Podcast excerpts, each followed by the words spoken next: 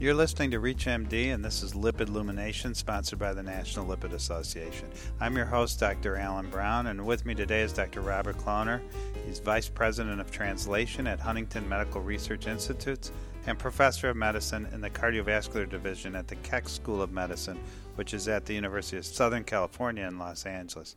Dr. Kloner, thank you very much for joining us. Thanks for having me.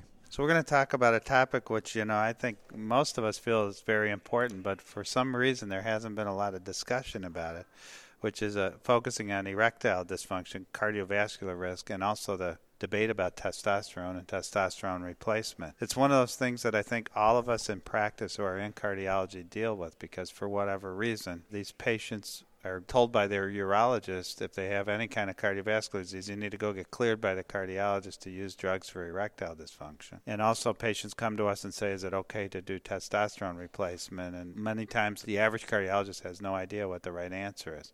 So, I think you're going to help us and you're going to help all the primary care physicians that listen to our program. So, if we could start, maybe we'll talk about your research and the safety of drugs for erectile dysfunction, or uh, maybe even better, talk about what one should think about when a patient presents with ED in terms of cardiovascular risk. Let's start there. That's a great place to start. So, an erection is a vascular phenomenon, it's an avascular event.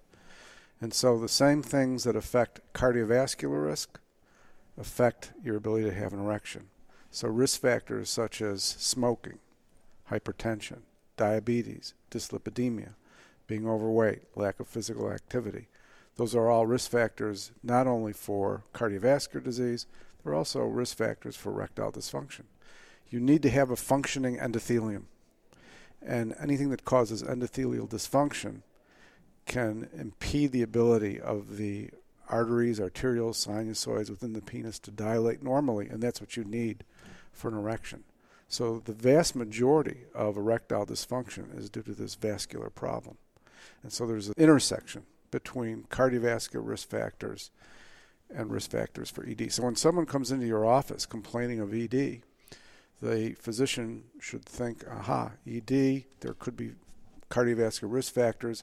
We should really work this patient up for the known cardiovascular risk factors. Is the patient hypertensive? Does he smoke? Does he have dyslipidemia, diabetes, etc.? So that's very interesting. And so, what is the prevalence of coronary disease in a patient with erectile dysfunction? Now, what's the if once you identify such a patient, what's the likelihood that that patient actually has potentially clinically significant atherosclerosis? The chances are reasonably high that that patient's going to have risk factors for cardiovascular disease. And if you look at the question of if you take patients with known coronary disease, what percent have ED? It's very high. It's very high. In one study that we did in patients who had documented multivessel coronary artery disease, about 75% of those men had some element of erectile dysfunction and a high percentage, it was severe ED. So once you have coronary artery disease, you have a very good chance of having ED. Okay, well, that leads me to getting down to what do you do in your office. So if a patient comes in with ED, how do you make, and they, let's say they are hypertensive, maybe former smoker, middle aged guy, how do you make a decision of whether further cardiovascular workup should be done? Like, would you ever decide we better do a stress test on you because you've got ED? Or eh, does that add to your risk assessment as well as all the other risk factors? Well, it does. I mean, you want to obviously work up the patient for cardiovascular risk factors. You want to do a cardiovascular exam. You also want to make sure there's no anatomic cause for ED because there's other urologic causes such as Peyronie's disease and other diseases that are primarily urologic, and those need to be ruled out once you've done that, if you've got a patient who presents with ED and you're pretty sure that it's vascular in origin, you want to make sure that, first of all, the patient can achieve the normal degree of exercise required for sexual activity, which runs three to five METs, basically. So, in some of those cases, if the patient has absolutely no angina, no symptoms, the patient is active physically, walks long distances or bicycles long distances, and you're not concerned that they're having ischemia, then that's very, very low risk. And that patient can probably go on to get a PDE5 inhibitor, phosphodiesterase 5 inhibitors, such as sildenafil, vardenafil, tadalafil, and others. If the patient can't achieve three to five METs uh, from just talking to the patient, you might want to then consider going on and doing a exercise stress test to work see if there's ischemia. If the patient has unstable symptoms, unstable angina, severe heart failure, lethal arrhythmias, this sort of thing, then you really want to clear up the cardiac problem first, get the cardiac condition straightened out before you go on to recommend that that patient have sexual activity or receive the uh, PD5 inhibitors. There's a couple guidelines on that. One is guidelines that were released from a group called the Princeton Consensus Guidelines. Uh, another is guidelines from the American Heart Association by Levine and coworkers, published in circulation a few years ago. So I would recommend your readers take a look at those. Great. Yeah, so obviously when these drugs first came out, uh, the PDE5 inhibitors in general, there was some concern about cardiovascular safety Right. with the drugs themselves. right. Right. And in just a couple minutes, I want you to follow up on, on that issue and give us Sure. some wisdom. Sure. If you're just tuning in, you're listening to ReachMD. I'm Dr. Alan Brown, and I'm speaking with Dr. Robert Kloner, Vice President of Translation at Huntington Medical Research Institute and Professor of Medicine in the Cardiovascular Division at the Keck School of Medicine, which is at the University of Southern California. So there was this initial fear that if you took these drugs, they might cause cardiovascular events, and you've already alluded to the bigger issue probably being that you have to be fit enough to actually en- engage in sexual activity.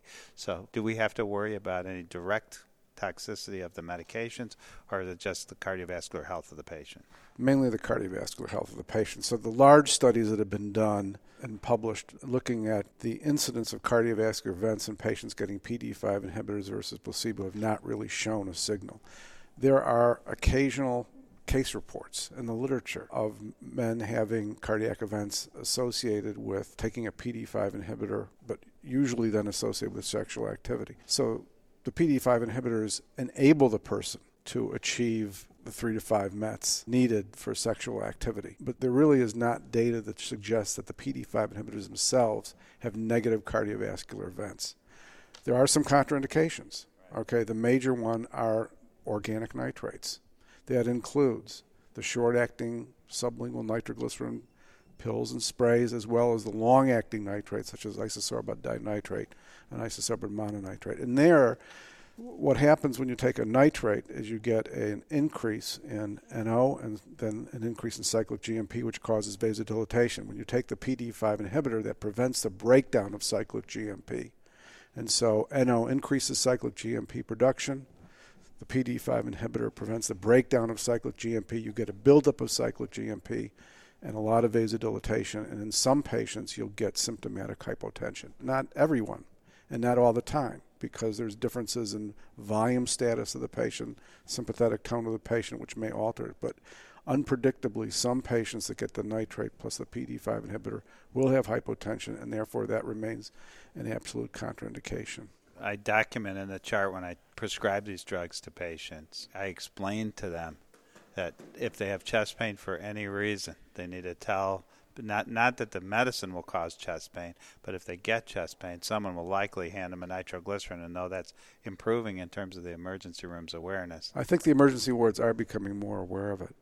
The other interaction that people should be aware of is alpha blockade can sometimes be associated with orthostatic hypotension, and there's a newer drug out for pulmonary hypertension, which can also interact with the PD5 inhibitors. Yeah, that, there's been less discussion about alpha blockers than there was initially. There was a lot of concern about alpha blockers. How how has that changed? It seems like It's that hasn't been as big of a concern. well, it's a warning, you know, and some patients do get orthostatic hypotension when the two are put together, but it's not a contraindication, it's a warning.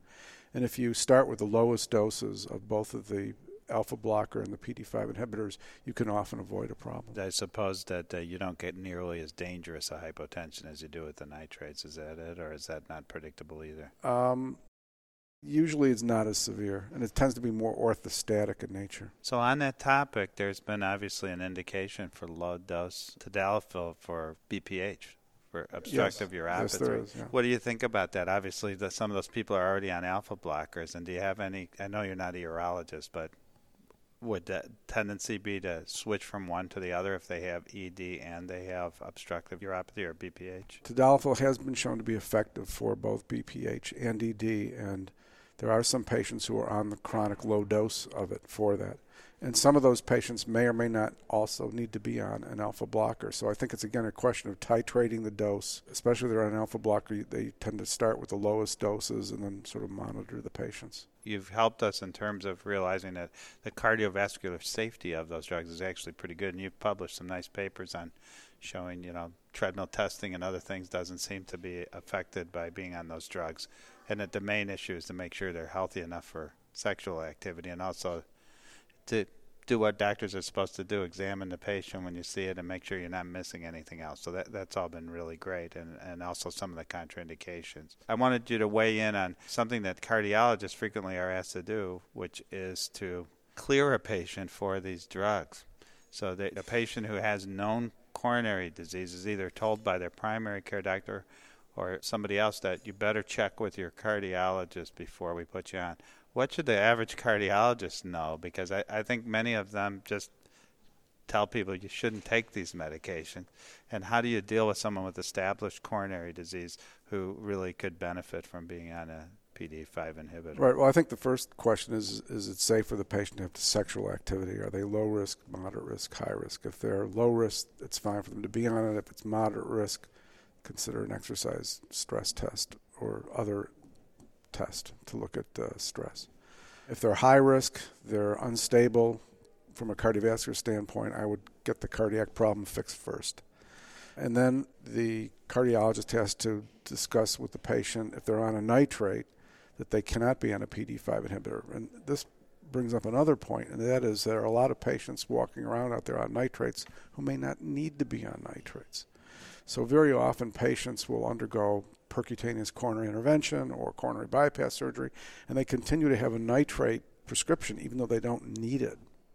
So if the patient doesn't really need to be on a nitrate, then there should be consideration of discontinuing that particular drug or consider substituting other anti-anginal agents which are out there that do not have a contraindication with PD5 inhibitors. And we've seen that many times where the patient can actually be taken off the nitrate and doesn't need it because the patient's been fully revascularized and that does fine then on a PD5 inhibitor. Yeah, I think that's such an important point. Some of our colleagues tell people, oh, you had a bypass surgery, you shouldn't use these drugs.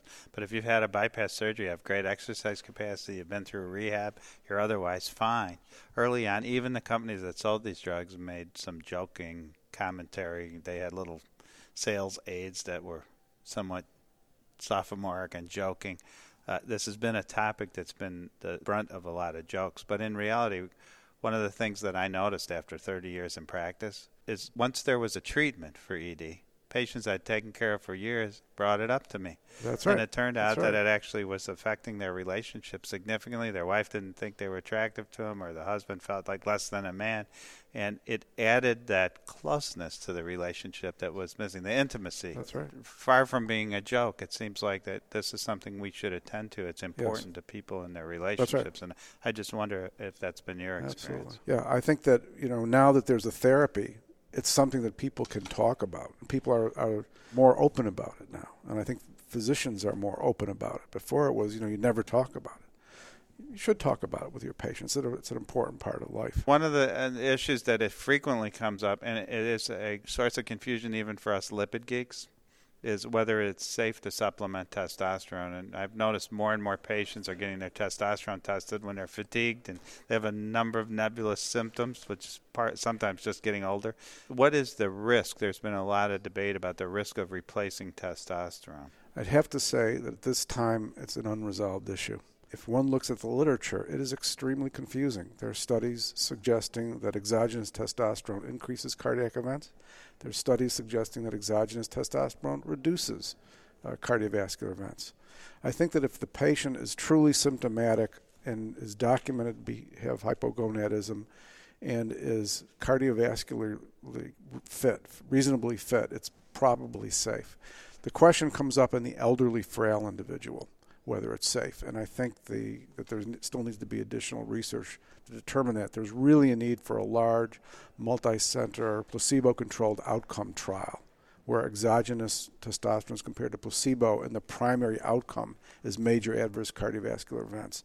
And that study probably will be done at some time in the future, but it'll be a while before it's done. The studies where there was a secondary analysis, it looked like it was people primarily with established coronary disease, right, who might get some risk versus people with a. Yeah, I think you're referring to the TOM trial from the New England Journal of Medicine. No, yeah, not perfect science, and there's been lots of debates about it. So there's been tremendous amount of debate about it. So we should suggest to our audience to keep their eyes on the literature because it is yes. more and more people are receiving it. Of course, from a lipid standpoint, yes. we worry a little bit about the testosterone replacement. We'll just have to see how it goes. Well, thank you very much. I can't thank you enough for your insights, and I think our audience from all specialties will gain a lot from your commentary today. So, Dr. Kloner, thank you for being with us. Thank you. You've been listening to Lipid Illumination, sponsored by the National Lipid Association on ReachMD.